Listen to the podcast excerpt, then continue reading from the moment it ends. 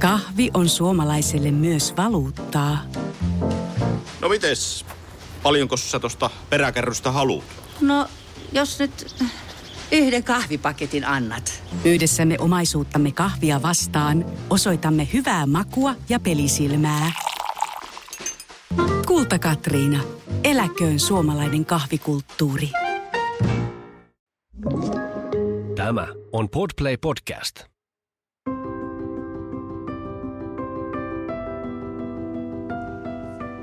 Tämä on Keskeneräiset äidit podcast.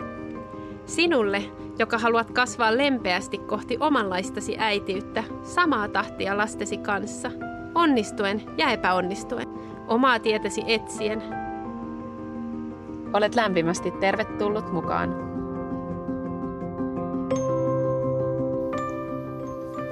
Tässä jaksossa puhumme ruokasuhteesta.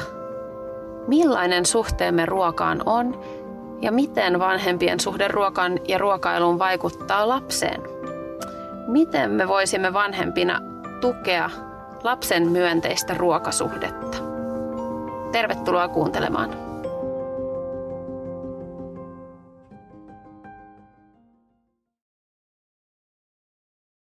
Oikein, oikein, oikein paljon tervetuloa kuuntelemaan taas keskeneräisiä äitejä. Olet lämpimästi tervetullut. Mä inspiroiduin tässä meidän viime jaksosta, jossa puhuttiin leikkisyydestä ja mä ajattelin, että nyt vähän leikkisyyttä kehiin. Täällä on tosiaan Säne ja Petra. Ja mahtavaa, että oot tullut kuuntelemaan taas meitä ja meidän pohdintoja. Mulla tuli semmoinen olo, että on tiedätkö, hulluilla päivillä ja sitten joku ku- kuuluttaa jotain, että oikein, oikein, oikein super tarjous käytävällä viisi. Oikein, oikein, oikein erinomaisia ajatuksia tarjolla. Kannattaa kuunnella. Tämä voi muuttaa elämäsi juuri tänään. Kerta heitto. Ei mitään paineita tai mitään. Ei kun hei just näin, koska tänään meillä on käsittelyssä itse asiassa elämän kannalta erittäin tärkein, tärkeä aihe, koska tänään me puhutaan ruoasta ja tarkemmin ruokasuhteesta. Ää, jos mietitään ihmistä ja ruokaa, niin me ollaan siirretty aika pitkälle sieltä niin kuin metsästä ja keräilijä selviytymisestä siihen, että nykyään ruoalla, ruoalla hifistellään ää, ja sen lisäksi on aika keskeinen osa nykyihmisen elämää.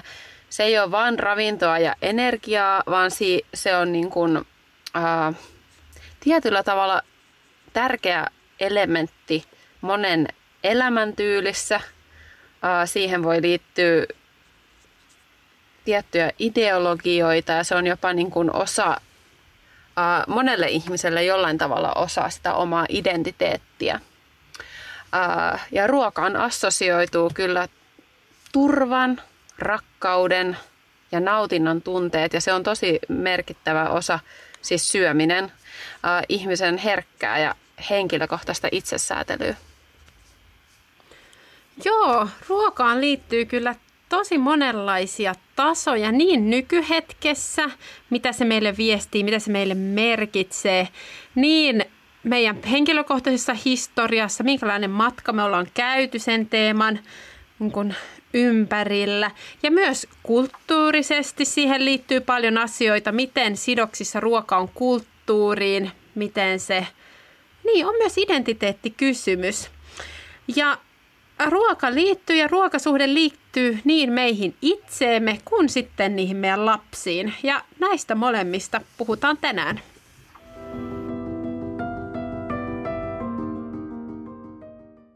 Niin kuin Säde tuossa just kuvaili, niin se on yllättävää, miten paljon meidän oma suhde ruokaan heijastuu meidän lapsiin. Ja me ajateltiin, että me voitaisiin aloittaa sillä, että me vähän puhutaan niin omasta ruokasuhteesta, ehkä mitä vaiheita siinä on ollut tai mitä oivalluksia on tehnyt, miten se on ehkä muuttunut vuosien varrella. Säde, haluaisitko aloittaa? Haluan, mutta Tämä oli hyvä sanoa, että ajateltiin, no mä korjaan, että Petra ajatteli, koska Petra itse asiassa tehnyt tämän jakson kässärin, mistä mä oon siis toisaalta. Mä oon tosi iloinen siitä, koska sä oot miettinyt näitä tosi paljon. Siitä on kirjoittu siinä teidän kirjassakin. Uh, ja jotenkin mä ehkä itse koen, että mä oon vielä aika paljon matkalla siinä. Että mulla on jonkun verran hakemista siinä niin kun, vaan koska se terveellisyys on, se on niin kuin lapsuudesta asti tullut se terveellisyysajatus ja se on niin kuin hyvä arvo, mutta sitten että siitä ei tule liian iso juttu. Et kyllä mä sanoisin, että viime vuosina mä oon päässyt vielä enemmän semmoiseen niin kuin, tavallaan saanut kiinni siitä ajatuksesta, ajatuksesta, että kun on tarpeeksi oikeita juttuja, niin sit ei niinku tarvitse stressata, kun jotenkin on ollut itsellä paljon sitä, että no ensinnäkin ei ole syönyt ehkä niin järkevästi, erityisesti ennen lapsia, että sitten niin on saattaa mennä pitkälle iltaan. Minä ja mun puolisolla molemmat semmoiset, että vähän niin kuin unohdetaan syödä ja sitten niin kuin, että ai niin, nyt pitää syödä ja sitten vähän niin kuin, että no mitä syödään ja että se ei ole ollut kauhean järkevä ja sitten sit on tullut syötyä herkkujakin ja muita ja sitten siitä tullut huonoja ajatuksia. Ja, mutta et, niin kuin tuossa jaksossa numero 50, kun fiilisteltiin äitiyttä, niin äitiys on kyllä tuonut tähänkin semmoista tosi hyvää perspektiiviä. Ensinnäkin, että on saanut sitten säännöistä ruokarytmiä, tehdään niin kuin hyvää perusruokaa kotona säännöllisesti, jolloin kun syö sitä, niin kuin sitä perusruokaa, niin ei silloin tarvitsisi niin miettiä niitä muita. Ja kuitenkin näkee siinä syömisessä niin, kuin niin paljon potentiaalia niin kuin siinä niin kuin hyvinvoinnin parantamisessa, niin kuin siis sekä hyvän ruoan kautta, mutta sitten se niin kuin nautinnon kautta, niin kuin sosiaalisten tilanteiden kautta, että siinä on, on ajatellut aika kapeasti, enkä mä vieläkään ajattele ehkä, että mä oon siinä niin kuin täysin päässyt semmoiseen tosi hyvään balanssiin, mutta kyllä mä oon niin kuin hyvällä, hyvällä tiellä, niin kiva, kiva päästä juttelemaan sun kanssa ja, ja, ja, ja, ja tämmöisiä ajatuksia tähän. Joo, joo niin kuin Säde sanoi, niin mä oon tosiaan aika paljon työstänyt tätä omakohtaisesti, koska, koska mulla on ollut haastava suhde ruokaan tietyssä vaiheessa elämää. Öm, hmm, mist, mi, mi, mitä tässä avaisi ja mistä lähtisi liikkeelle, mutta sanotaan näin, että milloin on tavallaan ruokasuhde, suhde ruokaan lähtenyt muuttumaan niin kuin siitä, että se on niin kuin energiaa ja, ja sellaista niin kuin normaalia syömistä, niin kyllä silloin joskus varhaisnuorena on ö, tullut ajatuksia laihduttamisesta. Ja on, siis mä muistan kouluajoilta, että koulussa on siis tällainen oikein muistikuva mulla on yhdeltä terveystiedon tunnilta. Mä oon ehkä ollut neljäsluokkalainen USAssa. Ja oli semmoinen video, mitä me katsottiin ja siinä puhuttiin niin kuin terveellisyydestä, lihavuudesta, terveelliset ruoat liitettiin äm, hoikkiin ihmisiin ja niin sanotut epäterveelliset ruoat liitettiin lihaviin ihmisiin. Ja sitten siinä oli tällainen kohta, missä oli joku ihminen ää, ja sitten oli joku lääkäri tai hoitaja tai kuka olikaan valkoisessa takissa ja silloin oli semmoiset pihdit. Ja sitten se niillä pihdeillä mittasi eri kohdista sen ihmisen kehoa, niin kuin, että kuinka paljon tulee niin kuin ihopoimua tai rasvaa tai mikä ikinä sinne pihteihin. Ja mä muistan, että se niin kuin otti pihdeillä jostain selästä tai jostain kiinni.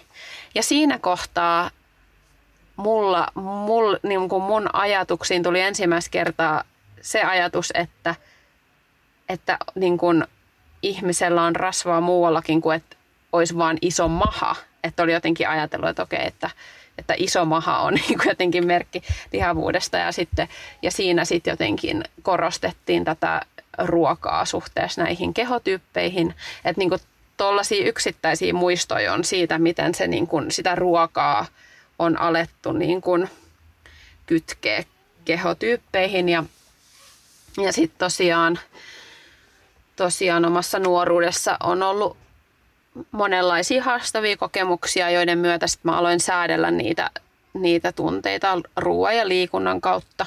Ensin ensin tota, tai tuli se ajatus justiinsa, että jos mä laihdun ja muutun toisen näköiseksi, niin sillä mä ratkaisen nämä niin kuin haasteet, mitä mulla on mun sisällä. Ja ensin voin sanoa, että sairastuin ortoreksiaan ja sitten se siitä luisu sitten anoreksiaan. Mutta tuli just tällainen oikein äärimmilleen viety terveysajattelu, että mikä sitten jatkui siihen, että karsin ja karsin ja karsin ja karsin. Että tavallaan, että, että oli tosi tarkkaa sitten loppujen lopuksi ihan vain joitain ruoka-aineita, mitä on antanut itsensä syödä ja tosi semmoista kalorikeskeistä ajattelua, että kaukana käsityksestä siitä, mitä on niin kuin terveellistä, että, että enemmän kalorit edellä se meni se ajattelu, että paljon sellaista, mikä ei niin kuin välttämättä kauhean terveellistä, siis ravinnerikasta ole. Mutta joo, sitten taas jos vertaa niin kun sen matkan, mitä on sitten sen jälkeen tullut toipumisen suhteen, niin tavallaan se on käynyt tietyt vaiheet läpi, että ensin on niin kun pyristellyt eroon siitä, että on niin kun sallittuja ja kiellettyjä ruokia. Ja sitten se on niin kun aina vaan mennyt eteenpäin ja eteenpäin se ajattelu niin kun ruuasta ja mitä ruoka on ja, ja onko olemassa hyviä huonoja ruokia ja, tai pahoja tai kiellettyjä tai ää, mitä tunteita niin ruokiin liittyy. Ja sanotaan, että nykyään tuntuu, että on löytynyt se, se jotenkin tasapaino siinä, että, että ruoka on asia, josta saa nauttia, siitä saa nauttia ihmisten kanssa, se on ravintoa, se on ää, niin kuin tärkeää niin kuin keholle, mielelle, omalle hyvinvoinnille, mutta sitten siihen ei liity sellaisia voimakkaita tunteita, että, että olisi just sellaisia kiellettyjä asioita tai niin kuin, että ne olisi jossain arvojärjestyksessä. Ää, ja koen, että on niin kuin oppinut kuuntelemaan omaa kehoa ja, ja musta on tosi kiinnostavaa miettiä esimerkiksi, että ää, niin kuin naisena, että miten mun, mun hormonaalinen ää, kierto vaikuttaa siihen, mitä mun keho kaipaa ja, ja, ja kaiken kaikkiaan niin kuin havahtui silloin syömishäiriön jälkeen siihen, että mä en itse asiassa tiennyt yhtään, miltä oikeastaan tuntuu nälkä – ja miltä tuntuu kylläisyys. Että nämä niin kuin mun kehon viestit ja, ja kyky tunnistaa edes näitä viestejä oli kadonnut. Että sitten lähti tavallaan etsimään niitä uudestaan ja luottamaan siihen, että hetkinen, että mun keho on tosi viisas ja se kertoo mulle jatkuvasti asioita, jos mä osaan kuunnella sitä ja mä en niin kuin kontrolloi sitä, vaan mä niin kuin elän siinä kehossa ja yhteydessä siihen. Joo, lähdinpäs mä nyt laukalle. Joo, mutta sulla on kyllä niin kuin tosi erityinen tarina, tarina siinä ja sä oot niin kuin paljon miettinyt, paljon oivaltanut. Tuosta mulle nousi ainakin pari ajatusta mieleen. Uh, ensinnäkin just siitä, mitä kerrot sieltä, siitä kokemuksesta sieltä Jenkkilästä, niin – niin just semmoinen, siis siellä on varmasti tavallaan hyvää tarkoittaa ja ajateltu, että nyt valistetaan, mikä on ollut semmoinen kommunikaatiotapa ruuasta aika pitkään. Se on ehkä hiljalleen muuttumassa, mutta kyllä niin kuin sanoisin, että meidän sukupolvi on vielä elänyt sitä valistuksen aikaa, että niin kuin, tämä on se, miten kuuluu elää. Ja sitten vähän niin kuin, että jos et mahdu tähän muottiin tai et pysty, niin olet vähän niin kuin epäonnistunut.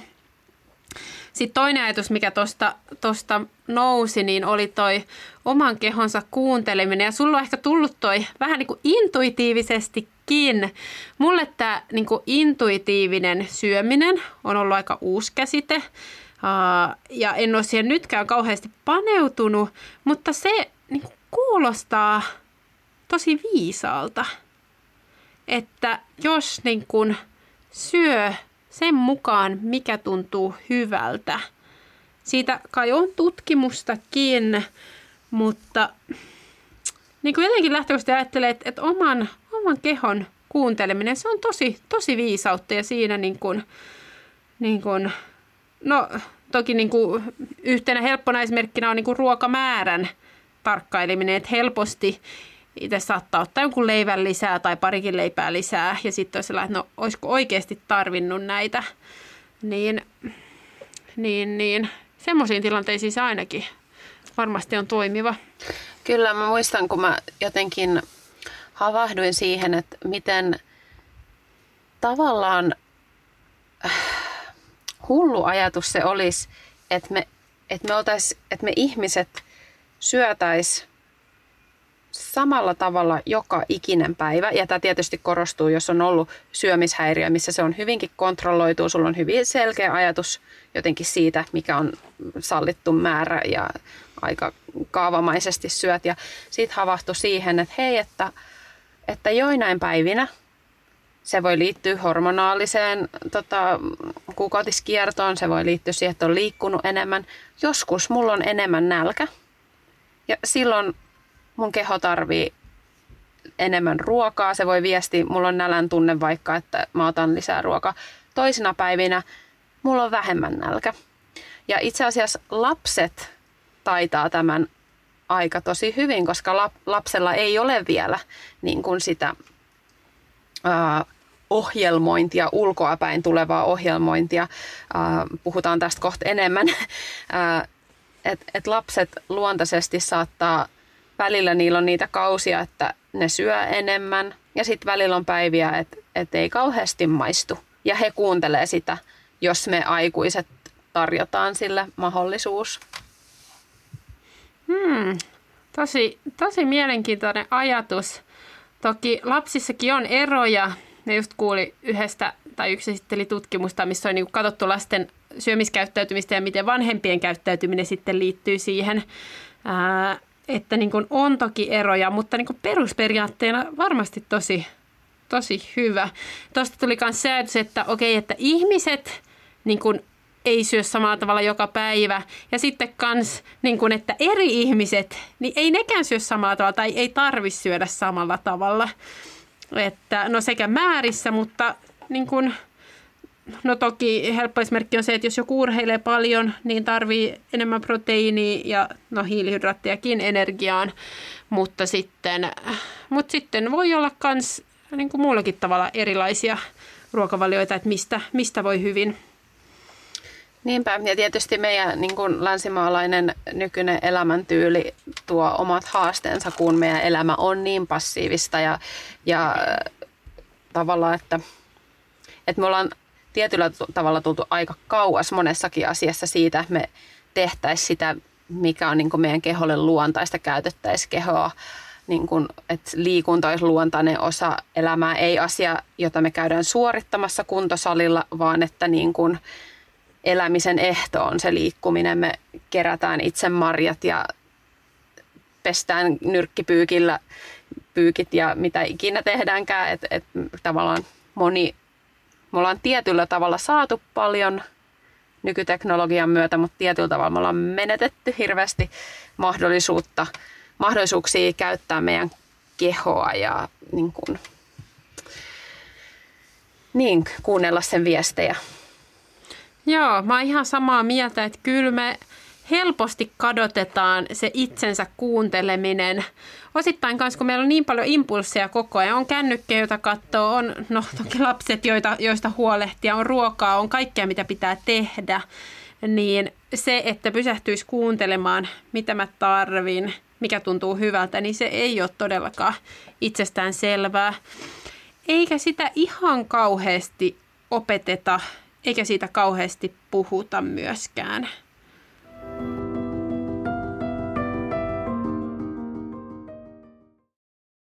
Purista, purista, purista. Mene siis lähimpään kauppaan, etsi Vaasan ruispalat pussia purista, niin huomaat, miten aidon tuoreena leipä pysykään. Uudistunut Vaasan ruispalat. Purista, jos se tusko. Siinä maistuu hyvää. Vaasan. Siinä maistuu hyvä. Kahvi menee suomalaisella tunteisiin, myös silloin kun sitä ei ole saatavilla. Siis mitä? Onko kahvi lopussa? Nyt mulla menee kyllä kuppinurin. Ai vitsi, että mua ottaa pannuun. Kaikkea kun ei pysty suodattamaan. Kulta Katriina. Eläköön suomalainen kahvikulttuuri. Täälläkö sä oot? Hei kuule, meidän pitäisi nyt kyllä varmaan lähteä. Laiva on jo melkein tyhjä ja autokin pitää hei ajaa ulos. Aha, joo. Meni ajantaju jotenkin. Mm. Mutta lähdetään. On tää mukava laiva. Joo, niin on. Sitä paitsi ei täältä kaikki ole lähteneet. Kato nyt tossakin. Ne on henkilökuntaa. Ei niin, me jo tutustuttiinkin, hei. Joo, hei, hei kiitos kaikille kovasti taas kärsivällisyydestä. Finlines. Meillä koet meren.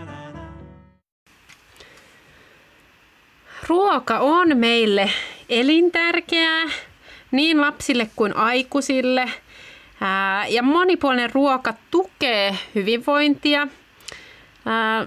Ja tämän takia niin kun rakentava ruokasuhde, hyvä ruokasuhde, niin se on tosi tavoiteltava. Meillä jokaisella on se oma tarinamme ja jokainen meistä varmasti haluaisi antaa lapsilleen sitten taas niin kuin vielä paremman ruokasuhteen, jolloin he vois ehkä sivuttaa joitain niitä kiemuroita, mitä me ollaan käyty läpi. Tämä valistuksen aika, mitä on ollut, niin se on ehkä luonut tämmöisiä niin kuin muotteja, periaatteita, jotka on tavallaan ohjannut meitä harhaan siitä ajatuksesta, että ruualla on niin paljon hyvää annettavaa. Kun enemmän siitä on tullut semmoinen tavallaan suoritusmitta, määritelty juttu, että näin tämä tulisi mennä ja that's it. Vaikka toki nykyään erityisesti niin kun, no MLL on näitä suosituksia uh, yhdessä syömisestä ja niin jo tiedostetaan sitä, että hei, että siinä on muutakin kuin se ravinto tämän niin ruoka-asian ympärillä. Ihmisen itsesäätelykykyyn ähm, No se itsesäätelykyky, niin sehän kehit, alkaa kehittyä siellä varhaislapsuudessa. Ja, ja tota, ruoka on yksi, yksi tärkeä tavallaan alue, missä, missä me harjoitellaan sitä itsesäätelyä. Ja toki sitten myöhemmät kokemukset ihmissuhteissa ja syömistilanteissa vaikuttaa, vaikuttaa siihen ruokasuhteeseen ja ja kun me mietitään lapsia, niin lapsille ruoka ja ruokailu on yksi keskeinen alue, missä he pystyvät säätelemään sitä tilannetta jotenkin. He pystyvät tavallaan käyttämään omaa valtaa, ää, ää, va- valita, mitä syövät, jos syövät. Me ei pysty, niin kuin jokainen vanhempi tietää, että ei pysty pakottamaan omaa lastansa syömään, jos lapsi päättää, että jotakin hän ei syö. Ja se on oikein hyvä, että lapsi saa semmoisen asian päättää. Puhutaan siitä kohta lisää. Mutta jotta ei nyt tule liikaa sellainen ajatus, että jotenkin, että vanhempana lapseni ruokasuhde on täysin minusta kiinni, niin se ei, se ei kuitenkaan ihan niin mustavalkoinen asia ole, että, että toki ää, vanhemmilla on vaikutusta, perhekulttuurilla, perheen ruokakulttuurilla on vaikutusta, mutta kyllä siihen vaikuttaa myös oma persoonallisuus ja temperamentti, esimerkiksi tällainen, että miten avoin on uusille asioille, uusille kokemuksille, rohkeus maistaa asioita, ähm, että niitä me ei pystytä niin kuin jotenkin kasvatuiskeinoilla muuttamaan lapsella semmoista luontaista niin kuin avoimuutta uusille asioille. Tietysti sitä voi avittaa eri keinoin. Sitten aistiherkkyydet vaikuttaa syömiseen, syömiskokemuksiin, allergiat ja niin poispäin. Et se on niin kuin moni, monimutkainen juttu. Mutta tota, Sade, mulla tuli semmoinen ajatus tässä, mitä asioita jotenkin sä arvotat siinä ruokakasvatuksessa tai perheen ruokakulttuurissa? Mitkä, onko sulla jotain sellaisia periaatteita, mitkä tuntuu sulle tärkeiltä syömiseen liittyen? Joo, hyvä kysymys. Mä tänne jo kirjoitin aikaisemmin itselle tämmöisen ajatuksen, että syöminen on myös löytöretkeilyä. Että jotenkin, tavallaan että se on semmoinen positiivinen juttu, yhdessä tekemisen juttu, yhdessä kohtaamisen juttu. Ja toki siis se, että lapset saa hyvää ruokaa, jolla he jaksaa, jolla he kasvaa, niin kyllä se tuntuu tärkeältä. Mutta kyllä niin kuin jollain tavalla ehkä kaikista tärkeimmältä tuntuu se yhteinen kokemus siinä ruokailun ympärillä. Eihän se ollenkaan aina tapahdu, mutta että välillä olisi semmoisia vähän erityisempiä hetkiä tai, tai niin kuin, niin. Semmoinen tuli tässä ainakin mieleen. Tai yhdessä Olis oikein, oikein vai väärä vastaus? Noin. Ching, oikein. No ei. siis toi yhdessä syöminen, niin musta se on jollain tavalla hirveän ähm, lohdullista, miten tuntuu, että äh, sitä on ihan tutkittukin, että siis yhdessä syöminen – että miten merkittävä asia se on. Se on tavallaan niin kuin, no nykyihmisen kiireisessä elämässä se on jopa ehkä joillekin luksustilanne, että syödään yhdessä, mutta jotenkin se on tavallaan hirveän lohdullista ja kaunista, että, että ne perhepäivälliset, että ne on niin kuin monella tasolla niin kuin hyväksi lapsen hyvinvoinnille, koska se on kuitenkin sellainen asia, jonka sanoisin, että lähes kaikki pystyy jollain tavalla mahdollistamaan. Eikä kyse ole siitä välttämättä, mitä juuri siinä syödään, vaan se yhdessä oleminen. Ja toisaalta yhdessä syöminen, niin, niin tota, sillä on positiivisia vaikutuksia muun muassa siihen syömisen säätelyyn. Ää, joo, siis mulle jotenkin, joo, toi yhdessä syöminen on kyllä meilläkin sellainen tosi jotenkin tärkeä osa sitä ruokakulttuuria ja muutenkin se sosiaalisuus siinä, että syödään yhdessä ja, ja nautitaan niistä ruokahetkistä yhdessä. Mm. Jotka sitkin aina ei ole ihan niin nautinnollisia. Joo, siis... Joku kaataa maidon ja joku tiputtaa ruuat ja... Nyt maalataan niitä mieli... Tämä on tämä mielikuva ja visio ja todellisuus on kyllä oikeasti sitä, että istu alas, ei seistä tuo, älä kiiku tuolilla, pidetään tuoli aloillaan. Daabi daabi daa diipa daa. Niin, kyllä. Ei, mutta siis sehän, että eihän se joka kerta tarvi olla semmoista, niin kuin, mutta, mutta ne voi olla niitä pieniäkin hetkiä silloin ruokailuaikana. Nimenomaan.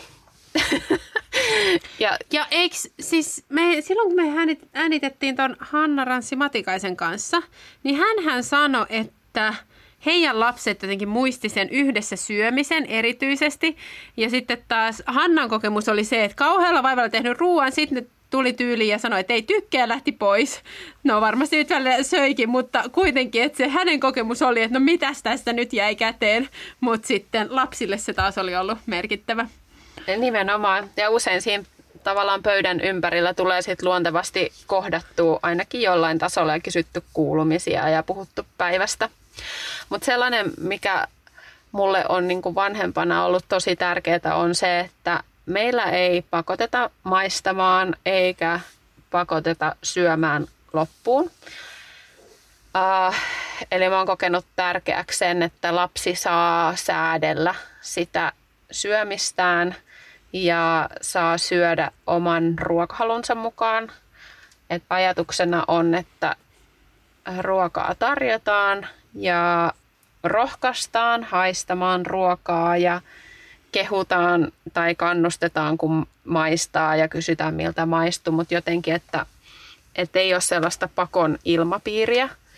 Toki sitten tässäkin asiassa, niin ää, kun on pieniä lapsia, varsinkin jos on vilkkaita tapauksia, niin mä näen, että se on kuitenkin eri asia, jos kehottaa lasta keskittymään syömiseen ja pyytää palaamaan pöytään ja jos tietää, että lapsi on sellainen niin kuin vauhtivilpertti, joka haukkaa sen yhden palan ja lähtee vetämään ja sitten hetken päästä on taas nälkä, niin tietysti se on eri asia, jos, jos tota, rohkaisee, että et, et vähän vielä, että et onko mahassa tilaa tai maistuisiko vielä.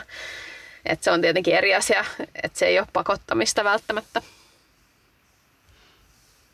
Joo, mulla kans toi niin kun, tavallaan maistamiseen kannustaminen, mutta ei pakottaminen ää, on ollut tärkeä. Ja nyt kun sä sanoit tosta, niin tämän esikoisen kanssa me maisteltiin paljon enemmän yhdessä, että no miltä tämä maistuu, onko se niin kuin peh- pehmeän makuinen tai tuntunen suussa, ja onko se makea vai sitruunainen vai mille kaikille se maistuu. Mutta nyt sitä ei ole tehty pitkä aika, niin tämä olikin hyvä, hyvä muistutus, kun taas, taas niin kuin, nyt kun nuoremman kanssa sitten maistellaan uusia enemmän, hän on siinä iässä, että, että tota, se on niin kuin enemmän tahtoa liittyy asioihin, niin, niin, niin se voisi olla aika, aika hyvä juttu taas. Toinen sellainen asia, joka ää, koen, että on niin kuin, äh, no siis tämä on aika haastava aihe, mutta niin kuin just haluan pyrkiä siihen, että ruokaan ei liitetä sellaista arvottamista, että tietty ruoka on niin kuin määritellään epäterveelliseksi ja tietty terveelliseksi. Että enemmän me ollaan puhuttu esimerkiksi siitä, että, että tota, just, että vaikka vihanneksissa ja hedelmissä, että niissä on niin paljon kaikkia tärkeitä semmoisia rakennuspalikoita, jotka auttaa meistä tulee vahvoja, että enemmän sitä niin kuin ravinne keskeistä ajattelua, mutta et, et ei puhuta, että, että niin kuin pulla on epäterveellistä, eikä varsinkaan, että, että nämä ruuat lihottavat, että jotenkin sellainen niin kuin ensinnäkin tietyn, niin kuin, tai siis tämmöisen ajattelun luominen, että tietyt vaikka epäterveelliseksi määritellyt ruuat olisi jollain tavalla vaarallisia tai uhkia tai että ne niin kuin, ää, liittyisi tiettyihin kehotyyppeihin taikka että keho, kehon ulkonäön perusteella voidaan edes ylipäänsä määritellä, että kuka on terve ja kuka ei, niin kuitenkin, että et tota, enemmän just toivon, että voitaisiin painottaa – niin kuin semmoista myönteistä suhtautumista ruokiin, harjoitella itsesäätelyä, niitä nälän tunteen ja kylläisyyden tunteen tunnistamista. Ää, joo, nyt katos ajatus, mutta mitä joo, ajatuksia mä voin jatkaa, herättää? Joo, mä voin jatkaa vähän tohon. Äh, siis mä oon samaa mieltä tosta, niin kuin, että ei haluaisi leimata niin terveellinen ja epäterveellinen ja jotenkin tehdä semmoista arvotusta, koska usein sitten saattaa johtaa siihen, että sitten se niinku, ää, kielletty onkin kiinnostava ja, äh, ja näin. Mutta mä siis koen sen kyllä jollain tavalla haastavanakin. Tai mulla on ainakin semmoinen, semmoinen niin yritys, että, että jos on just jälkiruoki tai herkkui, niin oltaisiin syöty ruokapohjalle, jolloin se tavallaan lapsilla se itsesäätely toimisi siihen, että niin kun, niitä herkkuja syö sitten niin kun sopivasti. Kyllä me ollaan joskus puhuttu niin kun just sokerista ja et, että No, heillä, he oli saanut sellaiset karkkikorut joltain juh, jostain juhlista, niin sit siitä on puhuttu, että, että niitä ei kannata syödä pitkin päivää, koska niin kun se voi olla huonoksi hampaille. Ja joskus on puhuttu myös siitä, että, että jos syö paljon sokerista, mä en tiedä, olisiko lapset kysynyt, että miksi me ei voida syödä vaan tätä tai jotenkin, niin sitten on selitetty, että, että sokeri, sokeri ei ole niin hyväksi, mutta toisaalta kuitenkin mun mielestä toi sun ajatus siitä, että korostaa sitä, että, että näistä saa niitä tärkeitä ja hyviä aineita, niin se on niin kuin, se on tosi hyvä. Enkä mä nyt tiedä, onko ne toisiaan poissulkevia, mutta kuitenkin, että se, se ajatus olisi enemmän se, että, että täytetään mahat niillä, mitä me tarvitaan, eikä niillä, mitkä ei niin kuin anna niitä tärkeitä. Niinpä, ja jotenkin mä ajattelen, että kyllähän, tämä, kyllähän nämä, nämä tietyt ajatukset, mitä yhteiskunnassa liitetään tiettyihin ruokia ja kaikkeen, niin kyllähän ne tulee sieltä sitten jossain vaiheessa. Mutta jotenkin, että äh, tukisi sitä, että se lapsi oppii niin kuin myös aistiensa kautta havainnoimaan tiettyjä asioita, eikä vaan niin kuin kognitiivisella tasolla, että tämä huono toi hyvä, vaan esimerkiksi, että meillä on ollut sit, olla oltu jossain synttärikutsuilla, missä on sit syö, että he on sit syönyt vapaasti herkkoja paljon ja huomannut sen jälkeen, että on huono olo. Että, että vatsaan sattuu eikä tullutkaan hyvä olo. Sitten me ollaan puhuttu niin kuin siitä, että, että tällaiset niin kuin tietynlaiset herkut, niin sen huomaa olossakin, että ei tule niin semmoinen hyvä olo ja voi alkaa vatsaa sattua ja, ja tota, niin poispäin, että niin kuin tavallaan puhuu niistä vaikutuksista. Mut, tai jotenkin mä ajattelen, että, että voi niin kuin luoda niitä peruspalikoita siihen, että voidaan tehdä hyviä valintoja öö, myöhemmin. Joo, kyllä mä uskon, että sillä on niin kuin iso vaikutus, mitä vanhemmat sanoo. Että se on kuitenkin se pohja ja sitten kun tulee ne muut vaikutteet, niin ne ei ainakaan, tai uskoisin, että ne ei täysin niin kuin korvaa sitä, mitä vanhemmat sanoo. Että ne saattaa niin kuin tulla vierekkäin, mutta että jos vanhemmat taas niin kuin suoraan vahvasti puhuu jotain tiettyä viestiä, niin kyllä se, se jää, jää vahvaksi. Sitten mä mieleen noista lastenkutsuista, niin mulla ainakin välillä tulee oikein semmoinen tavallaan semmoinen yes-kokemus, että jos lapset jättää herkkuja, että sitten niinku, jotenkin semmoinen, että, että niin, että ne herkut ei ole se, mitä pitää vaan saada tosi paljon, vaan että, että niin kuin ehkä lapsi on siinä sitten osannut kuunnella itseään, että nyt oli hyvä. Niinpä. Ja se on mun mielestä ihan niin kuin, hyvä antaa lapselle se mahdollisuus niin kuin harjoitella sitä säätelyä. Ää, toi oli hyvä pointti, minkä sä nostit esiin just toi, että miten me puhutaan ruuista. Et se on kyllä ihan tosi oleellista. Ää, myöskin miten puhuu, niin kuin, miten itse syö ja miten puhuu niin kuin omasta syömisestään, että ää, voivotteleeko vanhempi sitä, että, että voi voi voi tulipas syötyä nyt munkkia, täytyykin mennä tänään lenkille, että yhdistetäänkö ruokaan sellaisia ajatuksia esimerkiksi, että, että herkut pitää ansaita tai ne pitää hyvittää jollain tai äitillä alkaa nyt laihdutuskuuri, äiti syö pussikeittoja ka- kaikkea tällaista, niin lapset poimii tosi paljon niitä niin kuin ajatuksia. että tota, siihen on hyvä kiinnittää huomioon, että miten, miten puhuu, eikä vain itsestä, toki sit myös muista, että puhutaanko, että no tuo ihminen olisi voinut jättää tuon munkin syömättä esimerkiksi. Ja asia, joka surettaa mua ihan valtavasti, on se, että miten hirveän paljon tätä viestiä on lasten kirjoissa. Ihan uskomattoman paljon on tullut vastaan. Me luetaan hirveästi lastenkirjoja, niin siellä tulee tosi paljon vastaan juurikin tätä ajatusta, että joku hahmo syö ruokaa, syö, yhdellä kerralla syö paljon herkkuja, niin yhtäkkiä se on lihonnut. Sitten sen pitää jättää ne syömättä, jotta se niin kuin laihtuu takaisin pieneksi. Uh, yhdessä kirjassa oli jopa tällaista, että, jotain, että äiti söi jotain kakkua ja kävi puntarilla ja mitä kaikkea siinä oli. Ja mä olin ihan silleen, että ei mä en kestä. Miksi?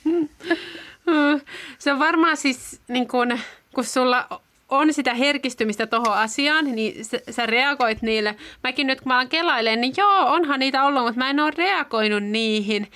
Ja jollain tavalla mä uskon, että jos se niin perus sanoma on tasapaino, niin se, että välillä on kirjoissa tai muissa, niin se ei ole ehkä niin vaarallista, mutta sitten taas jos se perussanoma tukee sitä, niin kuin, että jotkut herkut on huonoja tai lihottaa tosi paljon, niin silloin ne ehkä vahvistaa enemmän. Mua enemmän niin kuin häiritsee se, että liitetään äh, lihavuuteen tai ei välttämättä edes lihavuuteen, vaan että jo, joku on isompi kokoinen, niin siihen liitetään sellaisia ajatuksia, että se on vääränlainen tai jotenkin hmm. ää, ei yhtä arvokas tai jopa saatetaan käyttää sellaisia nimityksiä, mitä mä koen, että on niin kuin, ää, ilkeetä ja että en halua, halua, että lapset puhuu sillä tavalla muista ihmisistä. Että ehkä niin niin tollaiset asiat tuntuu semmoiselta ikävältä Joo. Joo, mä en ole varmaan just tommosiin en ole, en ole törmännyt, että muistaa, että Nalle Puh jäi sinne tota, äh, kanin koloon kiinni ja sitten oli joku toinen kettu, joka oli syönyt, syönyt niin paljon. Mutta no voi olla tietysti, että siinä oli, mutta en kiinnittänyt huomioon. Mutta siis joo, totta, totta kyllä se, että niin kun, jos selkeästi idealisoida jotain tiettyä ja kun me kaikki ollaan niin yksilöitä, minkälainen meidän keho on luonnollisesti, niin todellakin toivoisin, että siihen olisi sitä niin kuin tukea.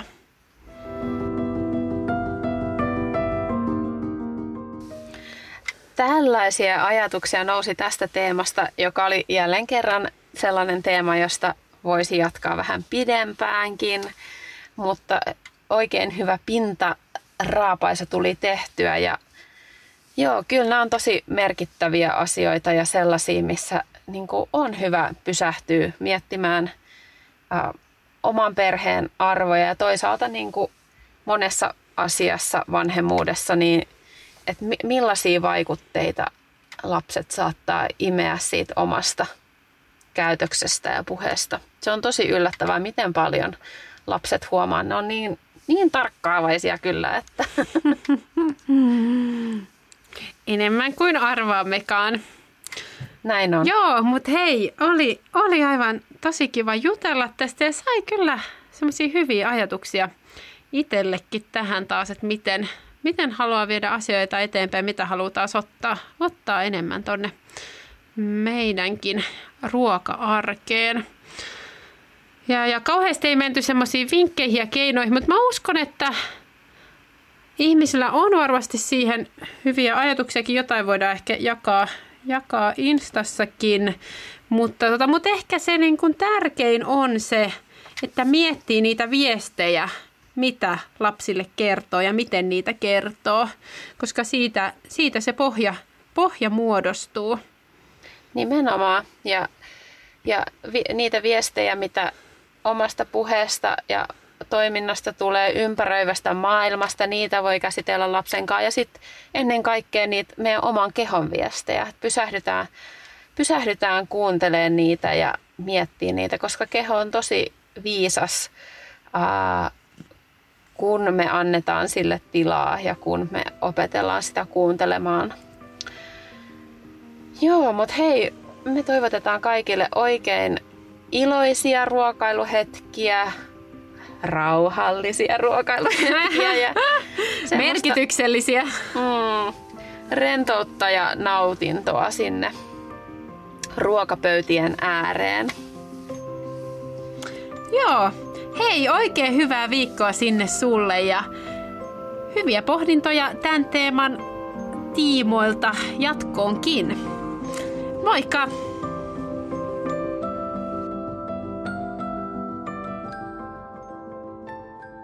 Keskeneräiset äidit podcast. Podplay. Kotisi podcasteille. Purista nyt rohkeasti vaan. Muuten et pysty millään ymmärtämään, miltä tuntuu vuosisadan tuoreen leipäuudistus. Uudistunut Vaasan ruispalat. Purista, jos se tusko. Siinä maistuu hyvää. Vaasan. Siinä maistuu hyvä. Kahvi on suomalaiselle myös valuuttaa. No mites? Paljonko sä tosta peräkärrystä haluat? No, jos nyt yhden kahvipaketin annat. Yhdessä me omaisuuttamme kahvia vastaan osoitamme hyvää makua ja pelisilmää. Kulta Katriina. Eläköön suomalainen kahvikulttuuri.